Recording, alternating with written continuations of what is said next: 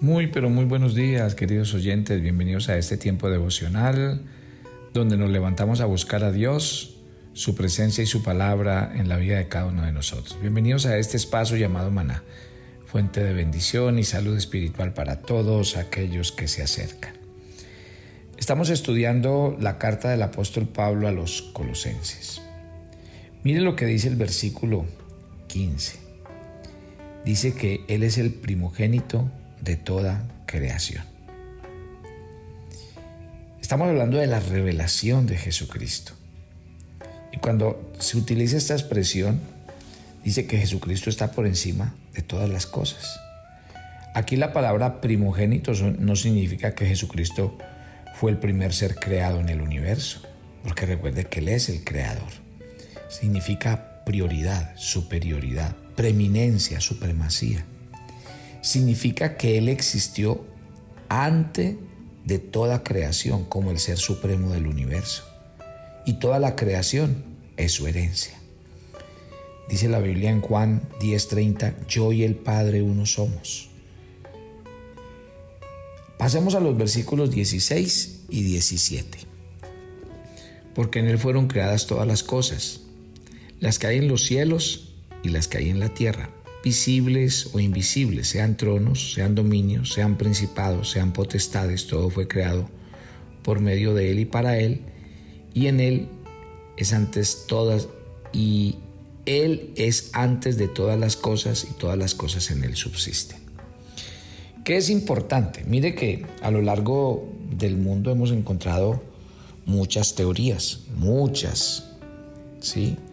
Hay una primera teoría que habla de de que todo surgió de, la nada. La idea de que hubo una gran explosión y que eso le dio el origen al, mundo, al universo, y que el, universo comenzó de la nada y provino de ningún lugar, es una teoría. Otros dicen que eh, fue un Dios que creó el mundo, pero que se encuentra muy lejos y que ha salido de este mundo, que está lejano, y de, hecho, ayer hablábamos del gnosticismo, esa ha sido la enseñanza falsa que eh, precisamente caló durante muchos años en la iglesia.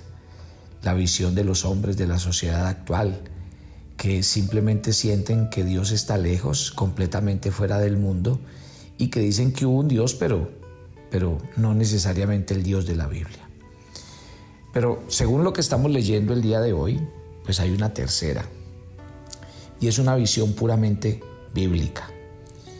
La verdad misma de Dios, la majestad soberana del universo.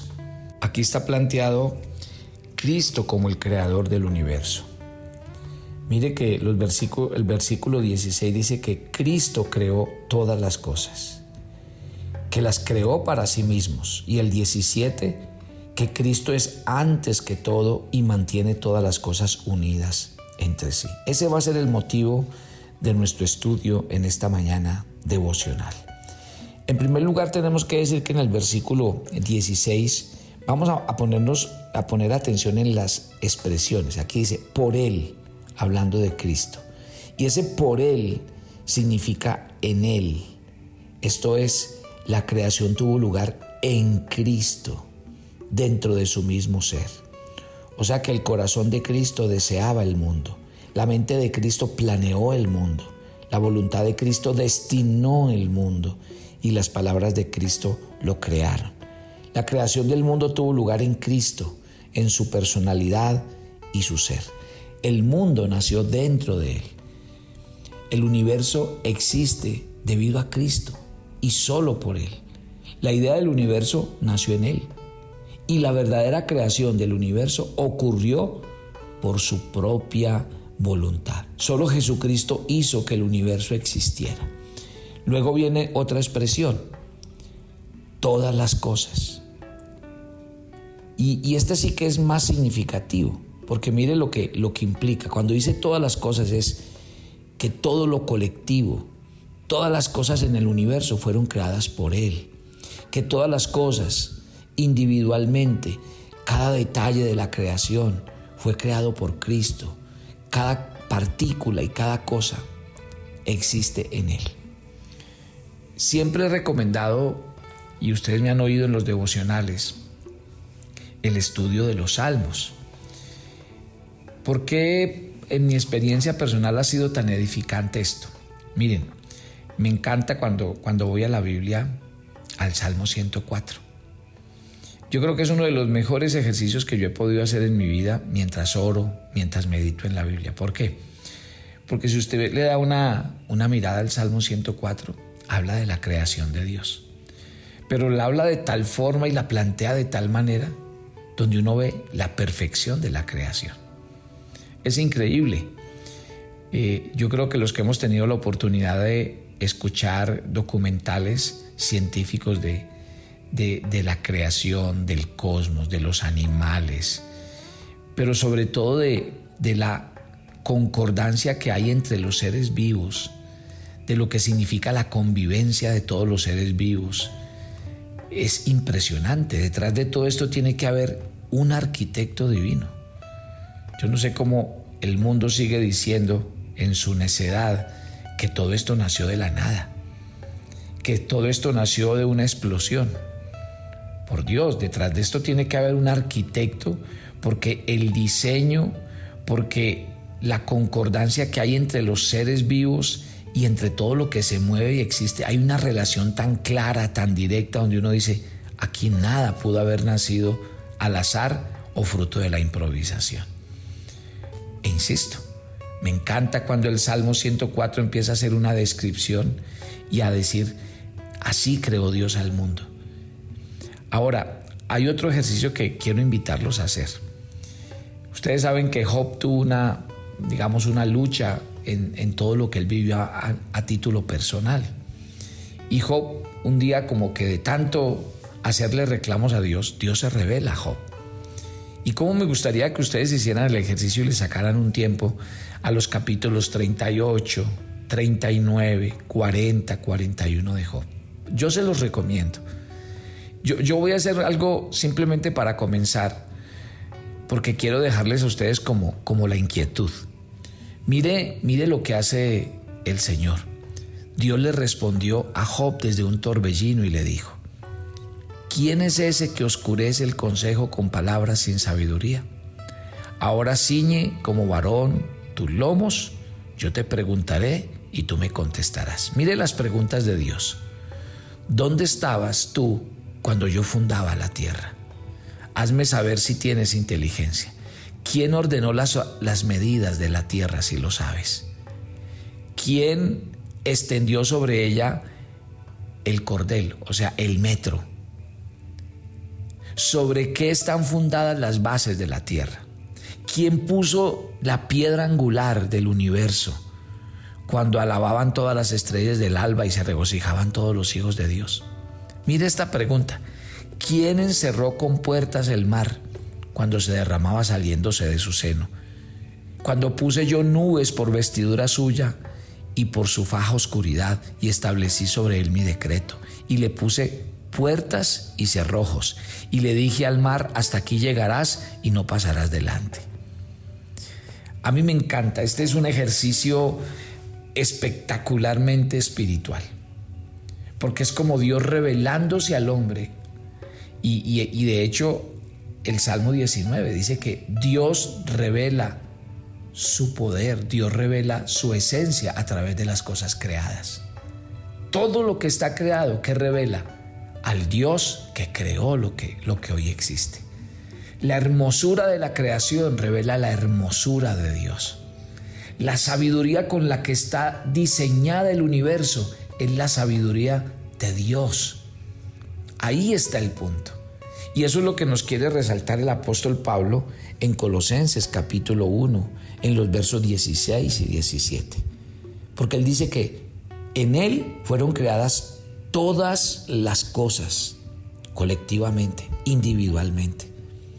El punto es que nada existe que no haya sido creado por el Señor, porque todas las cosas fueron hechas por Él, cada detalle. Mire que aquí dice, todas las que fueron creadas Y, cuando habla de ese tiempo verbal en el que fue escrito, habla de un tiempo, de un día, de una hora, de un momento en el que Él dijo la palabra y todas las cosas comenzaron a existir con un detalle total. La creación del Señor incluye todos los mundos y por eso aquí habla de tronos, dominios, de lo visible, de lo invisible, de los principados, de las potestades, mejor dicho, todo. Un día mientras alguien me preguntaba que yo qué pensaba si había seres extraterrestres o no, yo le decía, pues la verdad, pues tenemos que creer en lo que hasta el momento se ha estudiado y hasta el momento no se ha encontrado nada, o al menos no hay evidencia. Pero si algún día sale evidencia de que hay vida en otros mundos, la Biblia dice que Dios es dueño de todo lo creado. Gloria a Dios. Entonces, si hay otros planetas visibles y seres vivos en el espacio, Cristo los creó. Y si hay mundos invisibles y seres en otras dimensiones, Cristo los creó. Otra vez, me encanta cuando salen en los documentales a decir que se han encontrado eh, nuevas especies de animales nuevas especies en el mar, que en las profundidades del mar viven unos animales gigantescos. Me encanta. Porque imagínense, todavía el ser humano está descubriendo cosas que no conoce. Claro, es que la multiforme gracia, el multiforme amor de Dios hace y crea todo en una belleza extraordinaria y sobrenatural. No importa, entonces, según lo que está diciendo aquí, qué tipo de mundos o seres se haga referencia cuando se hable de tronos, dominios, principados, potestades. Cristo los creó todos. No existe nada que Él no haya creado, ningún planeta, ninguna vegetación, ninguna estrella, ningún mineral, ninguna criatura, ningún elemento, ninguna dimensión, nada. Ahora, ¿sabe qué es lo hermoso? Ver, por ejemplo, a lo largo de, el desarrollo de la humanidad, las cosas que se han ido eh, creando y haciendo. Increíble, me encanta cuando dicen eh, que hay ciertos elementos en la tierra que poco a poco, cuando el hombre los fue descubriendo, empezó a crear tecnología y la ciencia empezó a dar vida a nuevos productos, a nuevas cosas. ¡Wow! No hay nada nuevo. Todo está ahí. Todo fue creado por Dios, solo que el hombre poco a poco lo ha venido descubriendo en la medida en que el ser humano como tal también crece. Mire, la Biblia dice en el versículo 16 entonces, Cristo creó todas las cosas para sí mismos. Piense por un momento, si Cristo verdaderamente creó todas las cosas, ¿a quién entonces se debe parecer la creación? ¿A quién debe adorar la creación? ¿A quién debe rendir honores y servicio la creación? Y la respuesta es clara. La creación se parece a su creador. La creación le debe su existencia a su, creador, a su creador. Por lo tanto, la creación debe exaltar al Señor. Para que en los siglos por venir Él pudiera mostrar las riquezas de su gracia y su bondad, dice Efesios capítulo 2, versículo 7. Y en Romanos 8, 18, para que Él pudiera revelar su gloria. Entonces, simplemente se establece que el universo fue creado por Cristo. Entonces, ¿A qué se debió todo esto? Precisamente al amor de Dios por el hombre. Por lo tanto, la creación debe dar honor y alabanza, adoración a aquel que la creó y a aquel que la hizo. Primera de Corintios 15, 28 dice, pero luego que todas las cosas le estén sujetas, entonces también el Hijo mismo se sujetará al que sujetó a él todas las cosas, para que Dios sea todo en todos. Y dice Efesios 1:10, de, de reunir todas las cosas en Cristo en la dispensación del cumplimiento de los tiempos, así las que están en los cielos como las que están en la tierra. Pasemos al verso 17, estamos en Colosenses capítulo 1. El verso 17 dice, y Él es antes de todas las cosas, y todas las cosas en Él subsisten. Jesucristo estaba antes que todas las cosas en el tiempo. Antes que se creara el primer elemento, Jesucristo ya estaba allí. Él no es un ser creado, Él es el creador. Nada existía en el universo cuando Él lo creó. Antes del comienzo de los tiempos, antes que el universo existiera siquiera, Él estaba allí. Él, el único, el eterno. Jesucristo, dice este texto, es antes de todas las cosas en importancia, en supremacía, en preeminencia. Nada es superior a Él. Solo Él es la soberana majestad del universo. Solo Él puede pararse ante todo como supremo. Todo lo demás, cualquier otra cosa, se encuentra por debajo de Él, debiéndole la existencia, la adoración y el servicio a Él. Este versículo 17 nos habla de que Él mantiene todas las cosas unidas, de que todo gira en torno a Él. El punto claro, el punto es claro, Jesucristo es lo que mantiene al mundo unido, su amor y su poder. Todo, absolutamente. Jesucristo es eterno y eso lo dice todo en la Biblia. Cristo revela a la persona más importante en todo el universo. Él revela todo lo que Dios es y desea decirle al hombre. Por lo tanto, Cristo debe estudiarse diligentemente en nuestros corazones, en cada iglesia, donde quiera que estemos.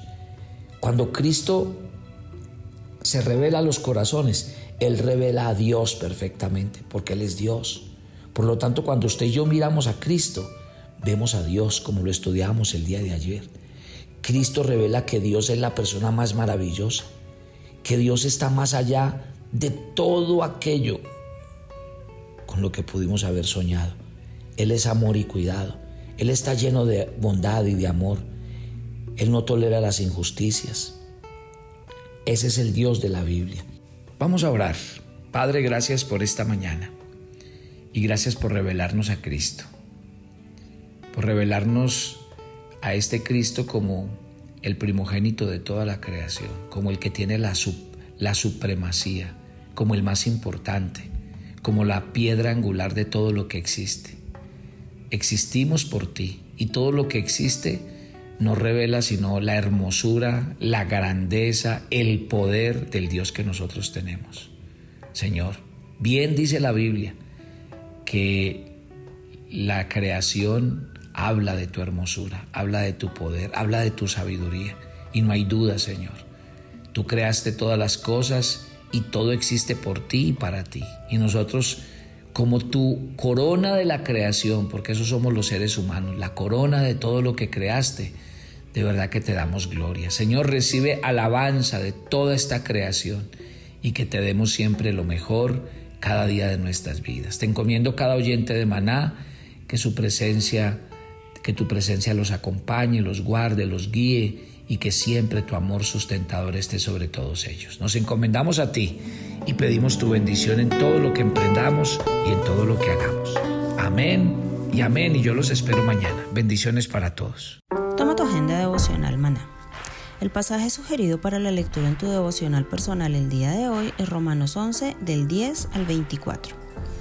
La humildad es lo que agrada al Señor, pero la arrogancia de Israel los alejó de Dios que tu corazón nunca se envanezca, sino que siempre tema al Señor. Te invitamos ahora a que respondas las preguntas que encuentras en tu agenda que te llevarán a conocer cada vez más a Dios y crecer en tu vida espiritual. Y para confirmar tus respuestas, visita nuestra cuenta de Facebook Devoción Almana. Quieres enterarte de nuestros temas, reuniones y devocionales, suscríbete a nuestro canal de YouTube Devocional Maná y da clic en la campanita de cualquiera de nuestros videos para activar el recordatorio. Todos los miércoles a las 7 de la noche tenemos una invitación para las mujeres que quieren conocer más a Dios. Conéctate por nuestro canal de YouTube Devocional Maná. Te esperamos.